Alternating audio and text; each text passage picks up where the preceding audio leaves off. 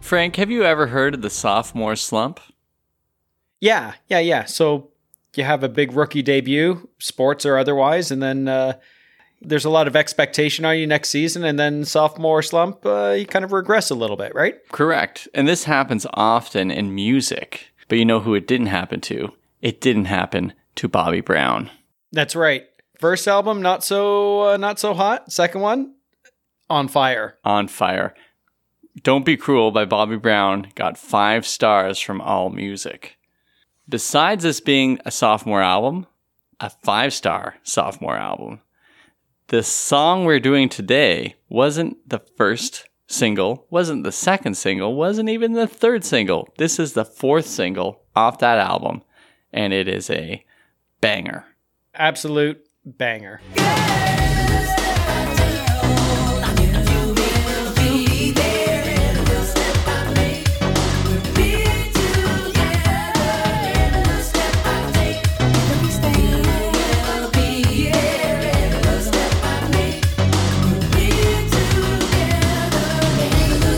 And so we found the one friend of ours who actually owned the Don't Be Cruel tape back in 1989. We're bringing back Sir Dave Kitchen. It's great to be back, fellas. This is my uh, eighth appearance on the podcast, and I'm hoping I, I, I didn't have a sophomore slump. I've had seven in a row, so I'm hoping the eighth gets me out of the trench. Yeah, Bobby Brown needed two albums. I need eight appearances, but I feel like this one is really going to hit home. Well, we'll uh, we'll see. Still on probation a little bit here. so yeah, let's talk about Bobby Brown a little bit. So this is his second album. First album uh, was it King of Stage? Kitsch? It was, yes. Yeah, yeah. Um, so that was back in '86, I think, and that was right after he left a little-known group called New Edition, where he was uh, one of the one of the lead singers, if not the lead singer. Well, I gotta say, when I watched VH1 Behind the Music, they said Ralph Tresvant was the lead singer, and Bobby Brown didn't leave. He got voted out of the band. Yeah, you know what? There, there's a bit of uh, there's a bit of uh, drama going around. I think the management team. Uh, I, I read something about uh, his departure, and the management team, apparently, according to Bobby, were spreading some rumors about him. Yeah, they said he was doing drugs and stuff, right? Yeah, yeah. And he said, like, it's just like, yeah, we were we were kids, and we we were up to no good, but we weren't into drugs, we weren't into booze, we weren't into women. Oh yeah. So Maurice Starr was the one who put them together, right? That Yeah. was the original. So he did New Kids on the Block as the White New Edition. Yeah, as in, and New Edition releases their what their first album in '81 or something like that. Uh, Candy Girl is their first big song. Yeah, They have a good run of things for about five years before Bobby leaves. yeah. I also read that uh, he didn't get enough money. He was un- unhappy with the amount of compensation he got, and he said in an interview that he got all he got was five hundred dollars in a VCR for all the years for five years Oh. of all the touring and all Oh. the albums. albums. But it was a beta.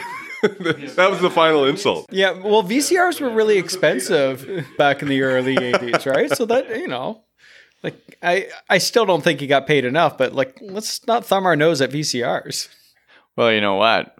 After Don't Be Cruel comes out, he had all the money in the world. Apparently, he would just stop cars he liked on the highway, give them cash, and drive it, and then just leave it parked somewhere in the city. Are and you get back on the yeah.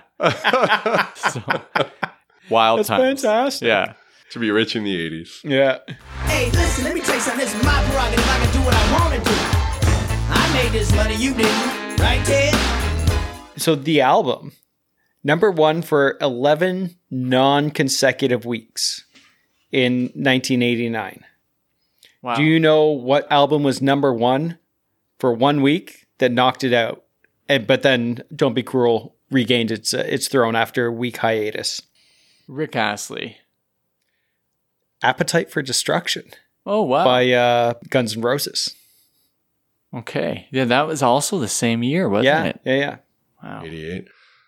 They got one look at Slash in that stupid hat, and they're like, "No, let's go back to Bobby Brown." Yeah, we're done with this. Kitch, can you walk us through what was going through your mind when you bought this album? this was huge for me because I had just got a paper route. I was 12 years old and I, with a friend, had gone to the Penn Center in St. Catharines, Ontario and to the Hudson Bay Company and bought the tape. And it was the first time I'd spent any of my own money on on anything independent no parents no anything no guidance even and had the album and i was it's that moment of any kid's childhood where they're like i can i do this yes i can i can do this so i, I feel that bobby brown is responsible for 50% of my p- personality as an adult That- Yeah. 'cause it was the moment i really felt like i transcended some kid to to older kid thing with and was spending my own cash so Yeah. of all the things i chose don't be cruel by bobby brown Do you remember the first tape you bought? I remember the first CD I bought, but First tape I bought was Whenever You Need Somebody by Rick Astley. and Oh, okay. that's Probably that same year. yeah, yeah, yeah.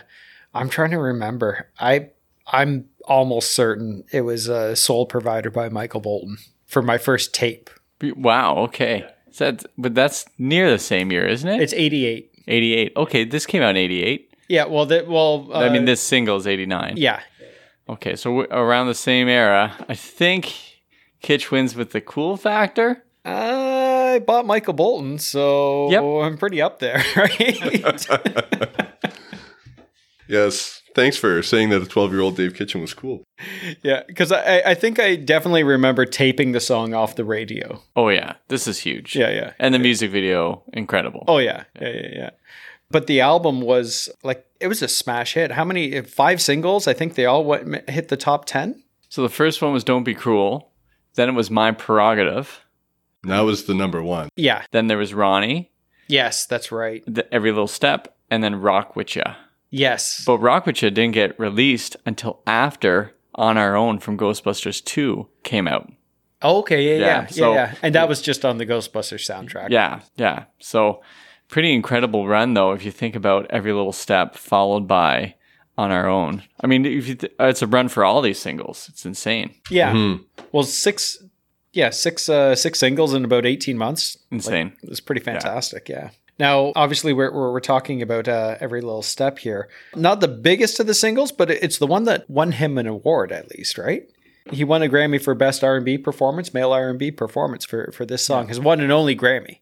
and I would say this is his best song. Yeah. Oh, yeah, yeah, yeah. Absolutely. This endures like 30 plus years later. This is the one. yeah what was uh what were your like your memories of this album? my prerogative was the big song that I loved, but this was it was my prerogative in this one.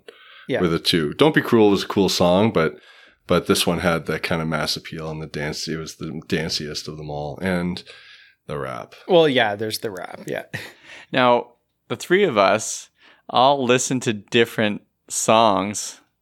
Well, different versions Yeah, of the song. different right? versions. Yeah, three of us listen to different versions of this song. So I listened to the radio mix.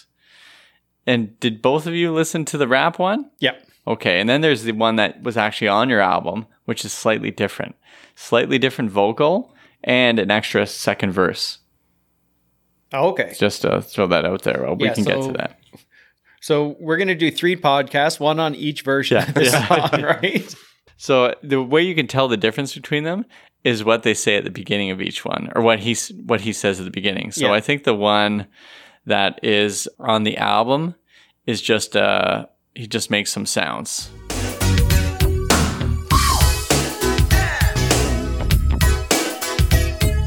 But the radio mix is calm, calm, calm down, love. Oh, No, no, no, uh, calm down, that's right. love. Yeah, yeah.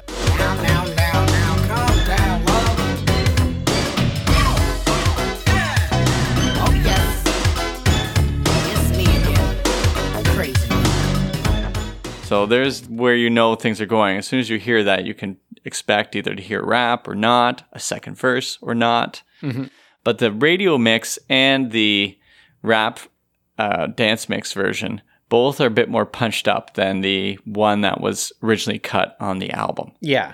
So a good move because I don't think the one on the album has quite the power. So I don't think it would have done as well. Yeah. Yeah. For on the on the radio, right? I do like the beginning of that radio mix where he says, Now, now, calm down, love. And I have all these things written down. I realize now neither of you two are listening to that.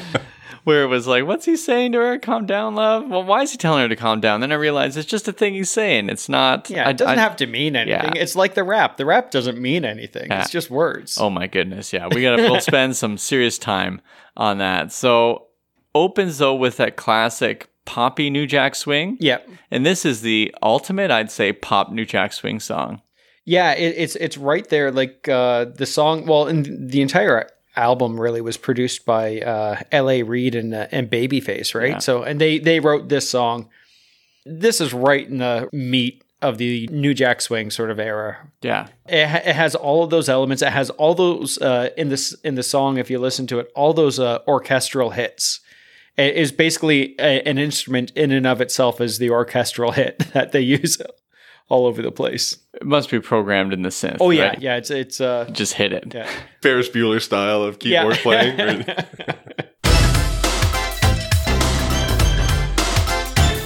Now, now, now, now, calm down, whoa. oh, should we talk about New Jack Swing as a genre, or have you guys talked about? Well, Frank's a specialist. By that, I mean, I don't know anything about it comparatively. And by specialist, I like it. So, um, yeah, I I, I I won't claim to be an authority on it, but I I, I really do like New Jack Swing as a- as a genre. So, Kitch, do you have anything else other than saying I like it? Uh, no, no, Okay. I don't. Fantastic. You're fitting in nicely here with our level of uh, knowledge on music. We did talk about it in the I'll Be Sure episode. Yes. Because he's one of the godfathers of New Jack Swing. So if you want to go to whatever it is we said, I'm sure it was really thoughtful. Well, it's the blend of rap and R and B, right? That's Yeah. the, the introduction of it. Yeah, Yeah. I did not know that until I was researching. I just thought it was something that Bell Biv DeVoe said a lot, but it's actually a real. Oh Genre. yeah, yeah. there, well, yeah. there was well Bobby Brown, um, and we'll we'll talk about a lot of these guys, I'm sure, uh, when when we bring up the mixtapes. But uh, Keith Sweat, Johnny Gill, Tony Tontone, uh, BBD. Um, oh my, I'll Be Sure. I'll be sure. Yeah, there's there's so many. Boys to Men, would you put Boys well, to Men? yeah, Boys to Men was definitely uh, definitely there. Like, well, Towards the end of Um, yeah, it? mo- well, at the beginning of it. oh, Oh, sorry, at the beginning of their career, Right. uh, at the end of the New Jack Swing era, like uh, uh, Motown Phillies, obviously a New Jack Swing song, Right, right.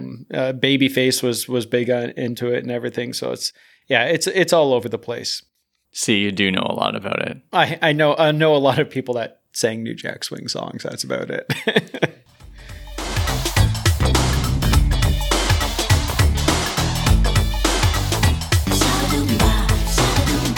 Yeah, let's jump into the song a little bit. The the story that I have about uh, the song is L.A. Reid was um, uh, dating uh, singer Pebbles at the time, and he had an inspiration for um, for the song, and it, it's a song about really for falling for a girl in a big way, like just you know, there's a girl, and I'm like all in, hundred percent, like jump in feet first, don't think, let's go or I guess head first. I don't know. Or heart first? Can you jump into something heart first?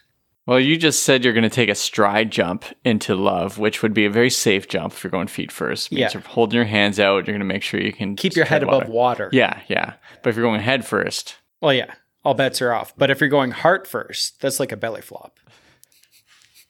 so which would be worse? That I think the the head first is the most dangerous. The most dangerous. Yeah. Yeah, but hard first. That's the one that hurts the most. yeah, that's yeah. the lasting. Yeah. yeah, Pain. yeah. That's good. That's very profound. Yeah. Yeah. I'm a, I'm a profound person.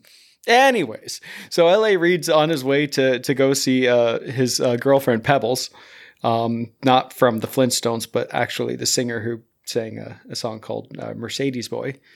Uh, and he he got the idea for the song, like the opening of the song, stuck in his head while he was driving. So he pulled over and, and uh, wrote, started writing down the lyrics of "I can't sleep at night, I toss and turn, listening for the telephone." So that opening, those opening lines was was L.A. Uh, Reid on his way to to see his girl, and uh, you know, talking about falling for someone heart first.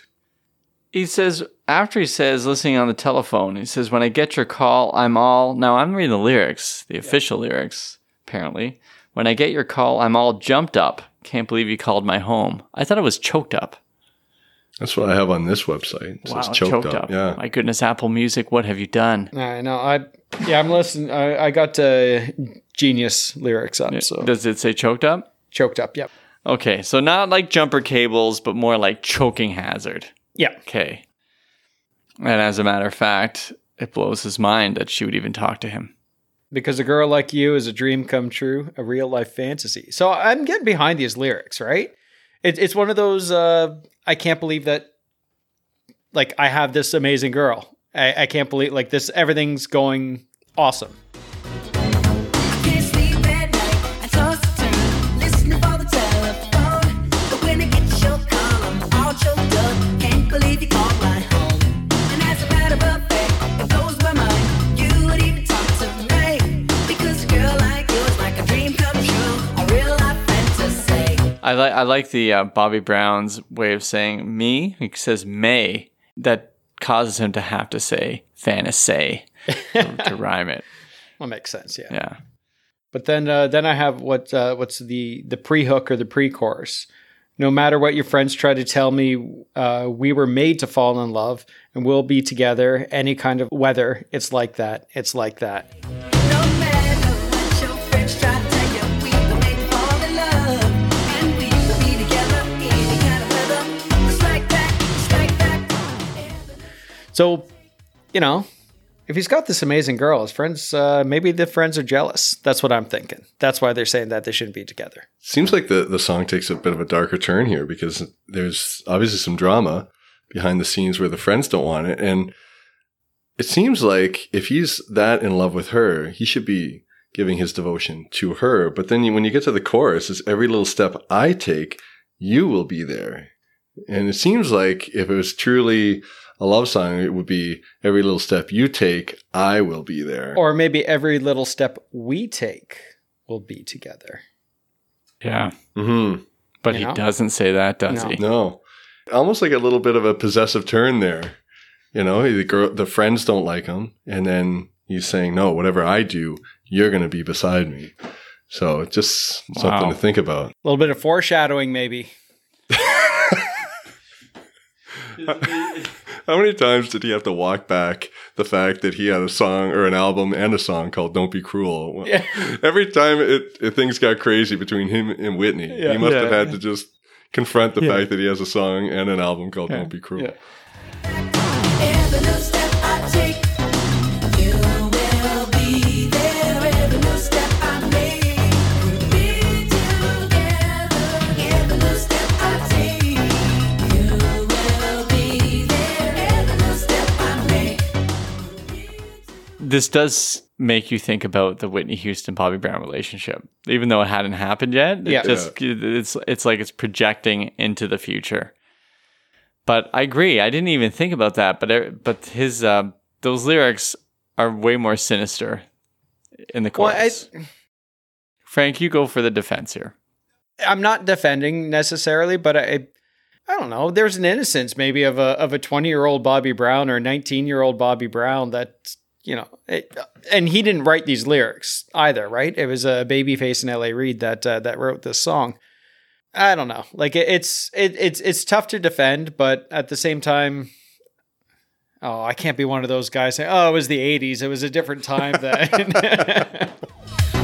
Every little step I take, is there. Every little step I take, ooh, every every little step. in the rap and the radio version, that kind of sums up the musical lyrical part. Now, in the album version, the second verse goes like this I can't think too straight. I'm all confused. You must have put a thing on me because there are no words that can explain. I'm living in ecstasy. And you can best believe I got your back. You never have to feel no pain because I dedicate my life to you. You'll never look for love again. See, That's very sweet. yeah, see, there he's less sort of possessive, right? Yeah. Yeah, you never need to look for love. I'm it. Yeah. Well, except no, he's kind of possessive there. Yeah, I mean, he's on a roll there, but he does say he's living in ecstasy being with her Yeah. and he's got her back. Yeah. Can't think too straight. I'm all confused. You must have put a thing on me because there are no words that can explain. I'm living in ecstasy, and you can just believe I got you, babe. You never have to feel no pain because I dedicate my life to you. You never look for love again. No matter. One thing I got out of these lyrics is do not call Bobby Brown the wrong name. He has many names in that rap that he does not want to be called. Yeah. Yeah. Yeah. I, th- I think it's time we work through that rap. I think the rap is the is the what uh, everyone signed up for here. Yeah, Kitch, can you lead us through this? Oh man. Well, first of all, everybody wants to know what's going down. Not with the James, not with the Jim, but the Bobby Brown. So if there's already two names that he doesn't want you to call him. All right, so you got James Brown, who's like Godfather's of soul or funk? Soul. Thank you. And you got Jim Brown, Godfather of football. You know, I didn't. E- I didn't even think about that. I, I thought he was just picking names out. Yeah, me too. And I actually looked up New Edition because I thought he was trying to distance himself. Like it might have been guys from New Edition, but yeah, now that you say that, that makes a Yeah. lot of sense. I hope at his current concerts, he says, not the Millie, as in Millie Bobby Brown from Stranger Things. No, I thought you were going Oh, with the Millie Milli Vanilli Vanilli. No, uh, reference there. Also, very odd she chose to call herself, she chose to use her middle name. I don't know. She's trying to like um, take advantage of the success of the Don't Be Cruel album, but I think she could stand up on her own. yeah. Yeah. Well, she's she's about thirty years late, but you know, give her marks for trying. Everybody wants to know what's going down. Now with the James, not the Jim, but the Bobby Brown. Yo, I'm chilling much harder than you all know, cause Bobby Brown was good, to good, to good to go solo. Yeah, you definitely get uh, the sense of this rap that we're in the infancy of the genre, Yeah. you know? And so he's making some really big stretches to make rhymes happen here. And I think the biggest one of all is the Freddy one. And, and he says, When I'm on the mic, don't you dare call me Freddy. Because he's rocking it steady. That's Yeah. the uh, that's the rhyme. So he has Yeah, steady. because I'm I'm rocking it steady. Yeah, yeah, yeah. That's right. And in his head, it's just like, what rhymes with steady? Freddy. Yeah, So he didn't, he didn't want to go with Eddie Murphy, so no Eddie, yeah. Freddie. yeah. Because I'm rocking it steady. And when I'm over my gum, shit, they call me Freddy, cause I'm ready to really get paid. And if anybody steps my way, they get slayed. My name is- there are some some hallmarks of rap here that that he got in on the ground floor because he talks about driving a 560 SCC, whatever car. I'm sure it's a Mercedes or a Ben- Benz or It's the something. Mercedes Benz Coupe. yeah, Yep, I watched a YouTube video on why it's such a great car. 15 minutes long, not as exciting as this rap. So you know that's a hallmark of, of rap nowadays is to brag about your your excess and stuff like that. So he had that going on, and there was definitely him trying to to you know identify his own self in the rap, which is also something that happens a lot. So it's kind of interesting to look back on this and see rap in the beginning and see what's stayed in rap and what hasn't. he does kind of give himself credit in terms of saying he's been on the mic a long time. He's gone solo, so he's he's referenced New Edition. Yep. He also uh, calling out uh, the sucker MCs, which was, I think, uh, that was a, an early staple in in uh, or a staple in '90s rap a lot, right? Oh yeah, and you know what I, I did like after he talked about driving the car. He says he's driving down the block because I'm blocking and lock, which isn't that referring to a dance move? It's breakdancing. Yeah, lock and blocking or locking and pop lock. pop and lock. Yep. All right, but do you think blocking is a move? I'm gonna say yes. I mean, if you watch the video, he's definitely a dance oriented uh, singer. Yes, I'm five up, 560 SCC. And when I'm on the mic, you gotta see me. Driving down a block, cause I'm blocking a lot. And when a sucker MC's trying to drop my spot, when I'm knocking on the microphone, people gotta, gotta, gotta, gotta leave me alone. 'Cause I really don't care, really don't give a damn. My name is Bobby and I'm Uncle Sam. He calls his rhyme stupid, which is that self awareness that you often don't get. Is it self awareness or that that it's stupid, or is he like, you know, these rhymes are these rhymes are stupid? They're they're like you know like when bad means good. Yeah. Well, because he's a friend of Michael Jackson. Yeah. He actually compared himself a lot to Michael Jackson, saying people might have been tired of Michael Jackson, so they're ready for Bobby. Like, ooh, that didn't age so well. Yeah. But he doesn't really give a damn because his name is Bobby and not Uncle Sam. yeah. I think he had a real great opportunity to have some thoughtful analysis of the 80s and how people were struggling in American society with the Uncle Sam thing. But instead, I think he really just wanted to rhyme with damn. Well, I was I was wondering that too because like okay, Uncle Sam, he's the like it's like I want you, right? Like that's that that was the slogan, the Uncle Sam slogan during during the war, during the draft, and all that other sort of fun stuff. So so he doesn't want me. So Bobby Brown is he's not Uncle Sam, so he doesn't want me. He doesn't want us. He is is that what he's trying to say? Is he better than everybody else? I'm inventing this as I go along. I r- literally don't know what the next word out of my mouth is going to be. Pineapple.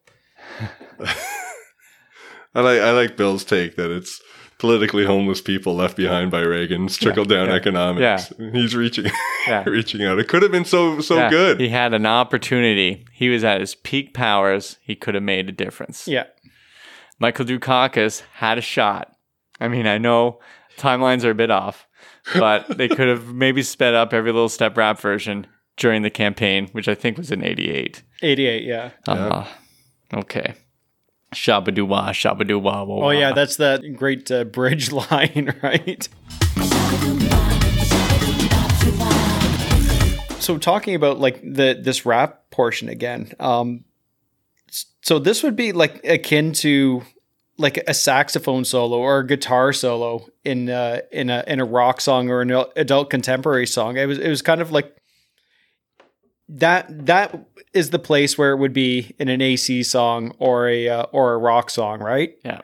And and I think uh, it, it was kind of a bit of a novelty because rap, like we said, was was in its infancy and and just really starting to get its own legs as a as a legitimate sort of form of of, of song and music and all that. But uh, so they kind of just all right. Well, we're gonna throw a rap in here now, I guess. It, it's similar to um, uh, Shanice's "I Love Your Smile." because Yeah. there's the there's the rap version in, in that as well.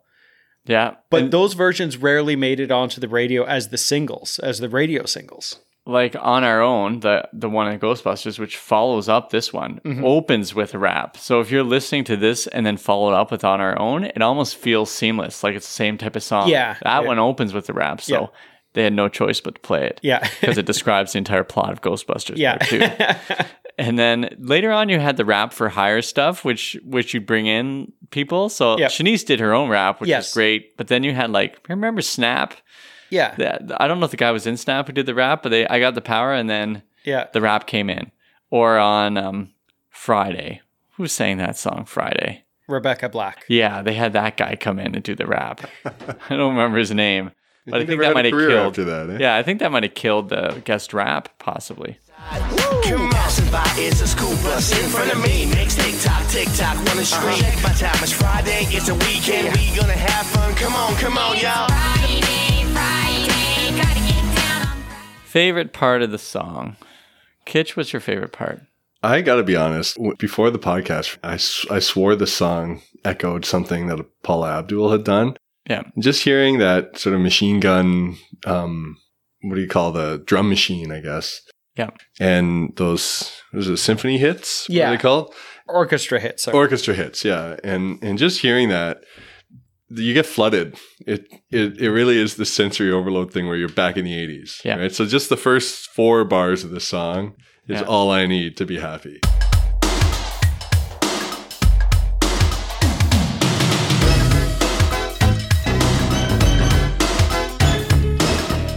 I listened to a great radio program on the history of orchestral hits and how it came out of I think it was the late 70s programming on on uh, synths and uh, just sample mach- machines and like they're all over the place in the uh, in the 80s especially in in uh, new jack swing songs they are all over the place and, and it's it's fantastic to hear them and it just kind of makes everything pop a bit and feel classy because it's the an orchestra Every step I take is there. My favorite part is the we brought it up earlier. No matter what your friends try to tell you, we were made to fall in love. But the way he says love is like a love. yeah Yeah, I think that's and then it moves into we'll always be together any kind of weather, and then it's like that. It's like that. yeah yeah Uh, I think that's my favorite. yeah nice. and of course the chorus is great, yeah but that part is leading into it is that anticipation. Well, it's it's the setup. Yeah, Bump set spike, right? top of the roller coaster. Now it's just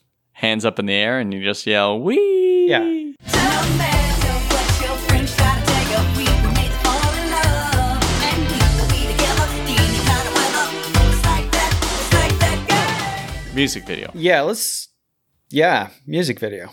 Sorry, you you say music Bill video. said it. No, you, say said it. I, I was just like, music video. And I was like, yeah, music video. It's like, Bill just said it, you dumb dummy. Stop parroting everything. Music video. So, music video. Let's, uh, looks like a Gap video, right? It does because the Gap used this as the template for their commercials. Oh, okay, in the uh, in the mid '90s, early Yeah. mid '90s, I Yeah, guess. eh? so apparently this is what they used as their uh, inspiration. but uh, not not a whole lot uh, going on. It's uh, Bobby with two male background dancers or backup dancers, I guess, wearing various '80s ensembles, Yeah. singing and dancing in front of every little step in giant white block letters, as there's three other like women strutting around. And he's got like one of the outfits, he's got the spandex with his name on it. Bobby. Yeah, I was. the note that I have here is like spandex and suspenders question mark. And then he has his uh, The blazer blazer. Yeah, with the shoulder pads to his ears. Did he wear that in my prerogative video too? I think so. I think everything was like really big back then, right? His hair. Well, that uh, that uh, like Gumby style fade that he Yeah. has, right? Yeah. So that was big. And then there was the backwards running man, The Roger Rabbit. the Roger Rabbit. Okay. And that was the other thing I remembered. Like, he, he, I mean, he's, I think he claims to be self taught dancer. Is that true? I don't know. Or does he have dance instruction? He must have dance. Oh, I shouldn't say that. That's Probably coming up slanderous. through New Edition, probably would have been trained Yeah. on all that stuff. Choreograph Yeah. like coaches or something like that, maybe. Yeah. But uh, but yeah, no, it was. I mean, there's not a whole whole lot about the video, but it, it's it is fun, right? Like he's having a good time, and like again, he's 20 years old. Like it- that that was one thing that this song. I remember listening to it when I when I was uh, like 12 years old, and I just think it's like, and yeah, when you're 12, a 20 year old's an adult, but it's like this is a song by an adult singer. Like in my mind, he was 30 at this point. Imagine uh, an album, a number one album, and five top 10 plus a number one, and you're 20 years old. Yeah. So you must be thinking, my future is so bright. I'm going to be a huge star. Everything's going to come together. I'll meet like the most beautiful woman in the world who's equally powerful, if not more. Everything will go so well for me.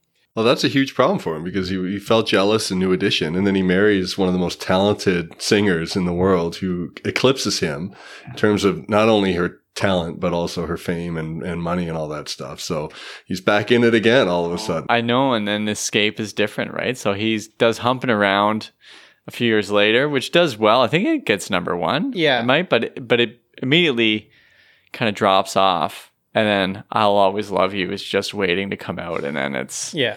but the, it's a tough, like just reading about them, um, their story just made me want to stop. I think I just did because I was like, this is just too depressing Yeah. and too um, tabloidy. Yeah. When when did uh when did Bobby and Whitney uh get together? Was it it, was- it was 92. was it 92? 92 married, they met at like the Soul Train Awards. Oh, okay. I think in maybe 89 or 90. Oh, okay. And so she had kind of tapped him on the back of the head, Oh, okay. like that sort of playful, yeah. not a wet willy, but I think like that. Yeah. Whenever that was done to me, it was never by some beautiful soul singer. Yeah. Whitney Whitney Houston never gave you a wet willy? no, No. no. But uh but yeah, so I mean they they must have like they were together for a while then they got then they got married and then like everything well, we know what happened. We don't need to rehash uh, any of that, but it's uh it's interesting to see the way they um play it out in the media too because he has his defenders and she, so among the fans it's like who corrupted who yeah, and and a lot of people are like no whitney i saw one comment where somebody said like whitney whitney couldn't escape the streets and brought the streets into their their relationship so you don't even know and then you know by the time mad tv gets a hold of it and then you have like ari spears doing his bit of bobby brown and just shows them as a complete um, dysfunctional couple yeah. you know it's uh it's a fan the mad tv sketch sketches are amazing Well, watching their trip to Israel on their reality show was just, it was just out of this world. Yeah. Where it was funny at the time, and then you realize they're all on drugs, and it's like, oh, okay. Oh. this isn't funny. And they have kids, and it's like, Yeah. oh, this isn't good. But I mean, i- if she's the bad one, then the whole rap thing doesn't work so well because he doesn't seem as a like a bad boy. Yeah. Well, I I think that was uh, that was what really kind of sold this album because I I- I didn't really listen to the King of Stage, but he he comes across as a bit of a bit of a bad boy with this with this album and this song and and like that was the that was the persona that he was uh, that he was given at, at this point. And I think that's kind of what helped uh, sell sell this uh, uh, this album for him, right? Well, he got arrested for simulating Oh, that's copulation Yeah, on stage. On stage, that's right. Yeah. And then the day he gets out of jail, he does it again on stage and just tells him, I'm going to keep doing this. And so he was the bad boy. I remember actually hearing about this and it was really scandalous. Yeah. But this was at the same time that uh like Two Live Crew and NWA and all these Yeah. guys like like Two Live Crew was was pretty raunchy and NWA was just way more political than than Yeah. than anything but uh but yeah I, I remember hearing about all these like artists getting arrested at their own concerts for being like lewd conduct on stage and everything It's so weird. I mean, like they were doing that to Jim Morrison in like the early '70s and stuff like that. Yeah, yeah, And It's like 25 years later and it's still happening. yeah All right. Are you ready for some categories? i got yeah okay. W- what do you got, Frank? oh, I, I i got myself ready for category Oh, okay. Kish, you ready for categories? I'm ready for categories. Okay. Should we just start with the mixtape to to kind of, or do you want to end with the mixtape? Um, well, let's let's end with the mixtape. Let, let let's see let's see how these uh because you got a couple new ones you want to I do. introduce, right? So oh, Yeah, I got one that's very specific. okay, Okay, ready? Best second album by a guy who left a boy band. okay, I'm gonna list you some contenders. please. I don't I don't know any. Yeah, I had so many written here, but I'm only gonna give you a couple. I got Justin Timberlake. His second album was Future Sex Love Sounds. Robbie Williams was I've Been Expecting You. Unfortunately, the third one really was the bigger one with Yeah. Angels on it. So sorry, Robbie, you're not winning anyways. Harry Styles, Fine Line, or just Fine Line, I think. It's okay, but again, the third album is the one we're all about. So, so far, I give this to Bobby Brown, but there is one singer whose second album is a bit better than Bobby's, and he also left a boy band. Oh, I know where you're going with this. Are you going Thriller, Michael Jackson? That's correct. yes. Oh, okay. I thought you were gonna go Jonathan Knight from New Kids on the Block. I, I, I had Jordan Knight down. oh, okay. Um, Jonathan never released a solo Oh, did he? album. Oh, okay. I don't. But know. Jordan really only did one major solo album until later. yeah. And then I have Donny Osmond, but I knew it wouldn't win. Nick Carter's No, and Ricky Martin. Oh, His okay. second album was still not uh, Yeah. the Viva La Vida one. Yeah. That's that's Coldplay. Let's try that again. Viva La Vida Loca. No, Viva La Vida Loca. Viva, Viva La Vida Loca. Just just keep saying. Viva La just- just- Viva. nope. Just keep Viva going. Las Voca. Just just Viva Las Loca. keep going. You got it. Almost there. Live in the Vida Loca. Yes, I think Okay, so. thank you. There we go. There's uh, that category went off smashingly well, where I just told you all the answers. it's hard to beat Michael Jackson's Thriller. That is a killer. Yeah. I spent a lot of time going through history of 1989. Oh, I have a bunch of stuff. Oh, too. good. So around the time, I tried to pick around between May, July Yeah. era of 89, what was going on in history, and then also pop history and sports history. Okay.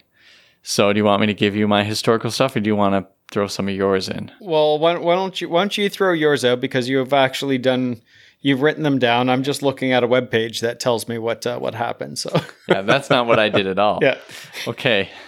Oliver North convicted of uh, the Iran Contra thing. Okay, I there's- remember when that was going on and having. I mean, I still don't understand what happened, but They uh, ruined TV. We had to watch this thing. I was Yeah. too young to understand, and it was super boring. I remember our friend Nate because uh, I was in elementary school with him. This is before uh, you met him at, in high school, but I remember him talking about it and just like, can we? play tag or something because i don't understand what this is about he was always smarter than me In May, Noriega gets taken down by the Americans. Oh, That's right. And blasting their rock and roll music. That's right. Blasted rock and roll music to get him out of his hiding spot. Yep. Tiananmen Square protests went on all around this air, this time period. Italy wins the Euro Cup. There's a happier moment. Is it? Okay. Aung San Suu Kyi gets house arrested for 21 years. Starts in. I don't know who that person is. Um, she's the one in uh, Myanmar. Oh, Yeah.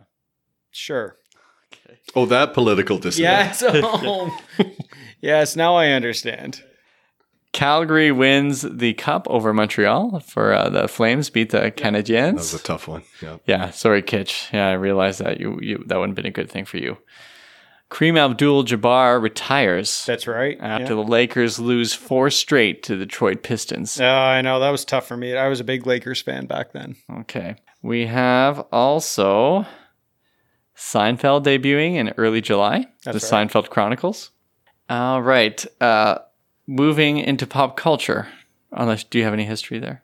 Oh, I was just going to say uh, in '89, that's when Pete Rose was uh, banned by baseball. Yeah. for that's gambling. right. Okay. Batman gets released. Mm-hmm. Indiana Jones and the Last Crusade gets released.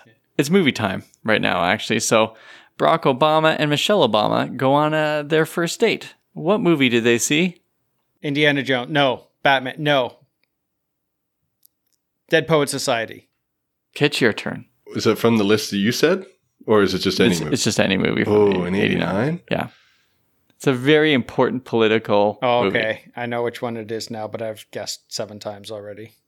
uh, oh, I don't know. Eighty nine. I can't. I can't even think. I'm. I'm drawing a blank. Captain Ron. Do the right thing. Spike Lee joined. Oh, right- Uh, Right. Yeah. Right. Okay. But Captain Ron was an important movie. I- I, yeah. don't think it was 89, but yeah, it's still that an nearly important mo- dis- movie. destroyed both Russell and Short's career. Yeah. Okay. Did we talk Dead Poet Society coming out? No, Okay, Dead Poet Society. There's another little one called Field of Dreams, Frank. You heard of that one? I have a vague idea. I thought that was 88, though. Nope, Field of Dreams, 89. Okay, cut that out that I don't know what year. That's the one where Pete Rose got suspended for throw, throwing the 1919 World Series. That's right. I wouldn't put it past him. Um, License to Kill comes out that year. Ghostbusters 2, we've already talked about that. Yeah. Honey, I Shrunk the Kids. Lethal Weapon 2. Cyborg. Kickboxer. Deadcom. Dream Team. Major League. Say Anything. Pet Cemetery. Red Scorpion. Hear No Evil. See No Evil. Got that reversed. Roadhouse. oh, No Holds Barred featuring Hulk Hogan. Yep. Star Trek Five, worst of all the Star Treks. The Karate Kid Part Three, worst of all the Karate Kids. UHF, best Weird Al Yankovic movie so far. yes. And Turner and Hooch still cry about that one. Turner and Hooch. There you go. Yeah, because so so you had Bobby Brown on the Ghostbusters, but then you had Prince on the Batman. So big, right, yeah. big movie albums that Ah. Soundtrack, year. yeah. In TV, Dynasty ends its run. That's or right, should I yeah. say, ends its dynasty. Moonlighting ends, a show they talk about that I never have watched. No. Miami Vice ends its run. And Family Ties ends its run. Oh wow. All in May of 1989. Okay, if you were wearing jeans at the time, what type of jeans would you be wearing? Do you mean acid wash or fly type? Because button fly acid acid wash. Yeah. Exactly. Jordash? I don't even know what that is. Jordash jeans. I think. Or 501s. It had to be the Levi. Oh, yeah. Yeah. Yeah. Acid Wash 501s. Yeah. Yeah. Yeah. Okay. Chart history. Okay, let's see what I think we have some. I got single chart information. So in America, this makes it to number three. Number four was Rock On by Michael Damian of Young and the Restless. Oh my goodness. Oh. okay. Yeah. Buffalo Stance by Nana Cherry was number five, but on its way up. Yeah. Number two, I'll Be Loving You Forever by New Kids on the Block. Okay. Do you know what number one was? A song that would never reach number one nowadays. No. Wind Beneath My Wings, Bette Midler. Oh, okay, yeah. that makes sense. Billboard Hot 100. And Canada, a little different. We had number one was Rock On, was number one in Okay. Canada. Number two, Forever Your Girl, Paul Abdul. Soldier of Love by Donny Osmond, which I've never heard but was high on both charts. Oh, okay. And then Pop Singer by John Cougar Mellencamp. Canadians love JCM. Yeah. Yeah.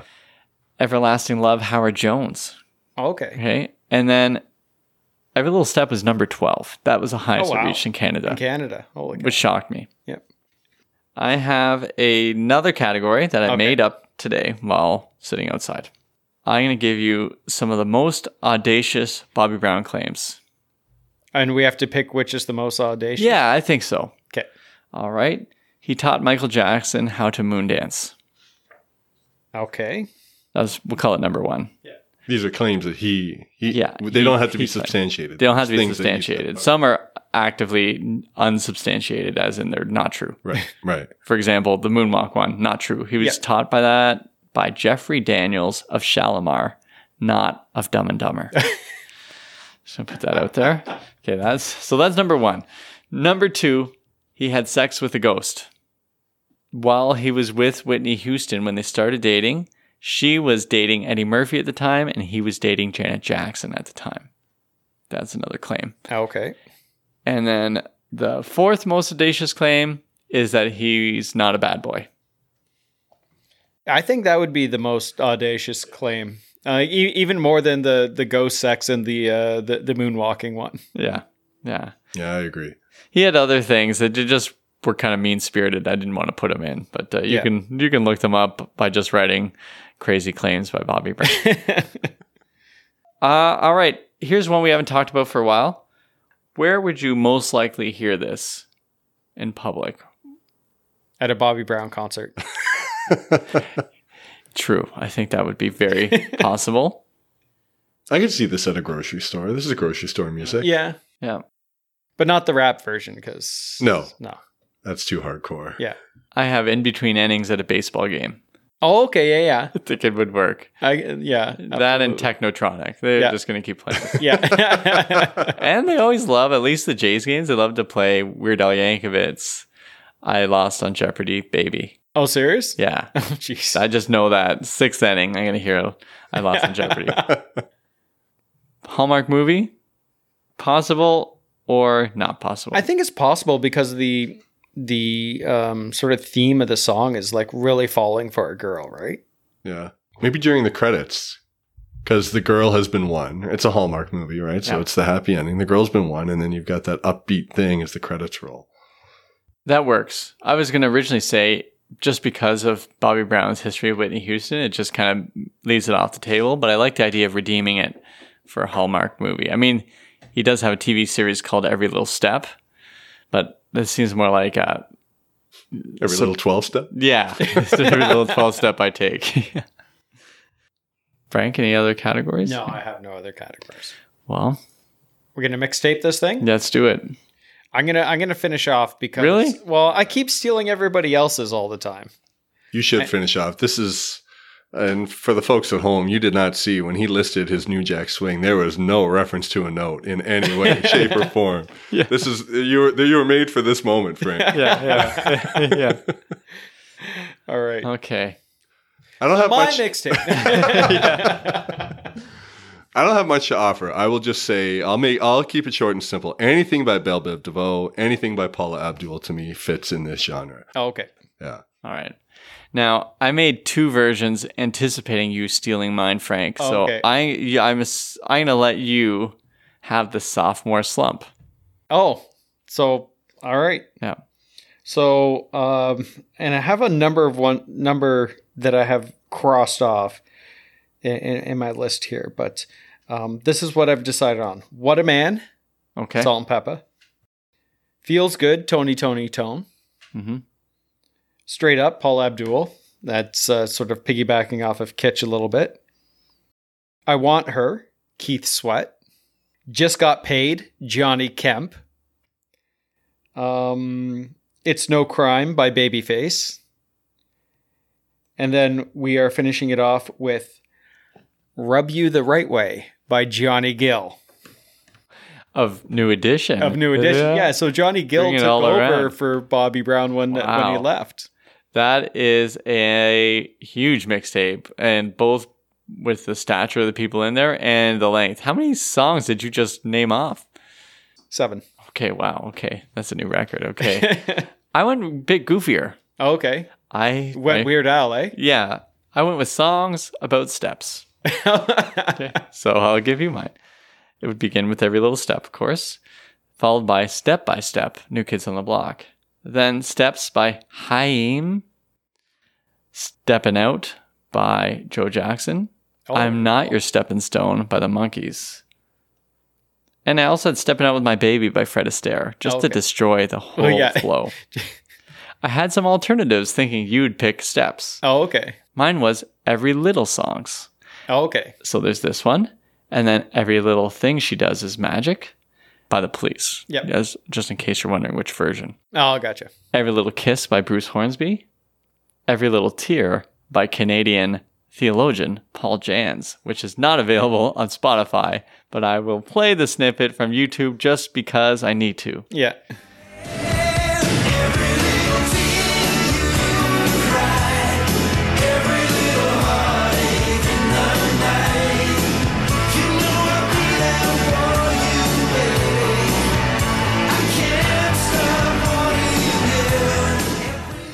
Those are my mixtapes. us. Well, that's uh, yeah. I just I just went straight with the uh, with the feel, the texture of the song. So yeah. when I put this up in the show notes, I'm gonna have a separate one for YouTube because it has such a good vibe, and then I have my goofy one Gotcha. that I will put in, and then we will compare likes. So far, we have zero zero on all the other mixtapes, so we'll see how we do Why, on why these does no ones. one like our mixtapes? Do you remember making mixtapes for people? yeah, Oh man, And- it, it was a big deal. Oh, yeah. like it was a part of your identity went into those things. Yeah, Yeah. If it's a girl, like oh my goodness, they labor over that for for like weeks or at least a day. I'm trying, and I- I'm always trying to find ways. Just like it's like I gotta get her to like toe the wet sprocket. So I gotta put so, what song is gonna fit on this mixtape? None of them. Ah, this one's gonna have to work. did you make cover art for your mixtapes? Uh, yes, actually, I did. once we got Sometimes. into the CD era, Yeah. I did. Yeah. yeah, yeah, yeah. Okay, like because you can do the cover art from just like having the album covers, or you could create something. Oh yeah, I I I'd created uh um CD art when I when- like because it was all digital, right? So- Right. Because before then, would you use any of your scrapbooking um, scissors and glue, or did you just stick that to the scrapbooking? No, that I you found the do? sparkles got caught up too much with the the media that was being played on, so it just it was for the best not to.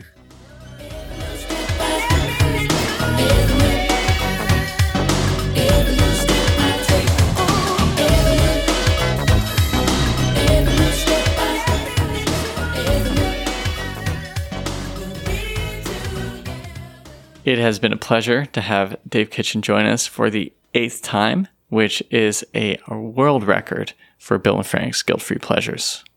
Yeah, I think anything over two is actually a record. Right. So Well, I'm here, fellas. You know, so as they say, ninth time's a charm. yeah, so we want to thank uh, Dave for for coming out and and uh, and everyone else for listening. And uh, we just know that with every little step that we take, that you will be there. And every little step that we take, will be together. Thank you for listening to Bill and Frank's guilt free pleasures.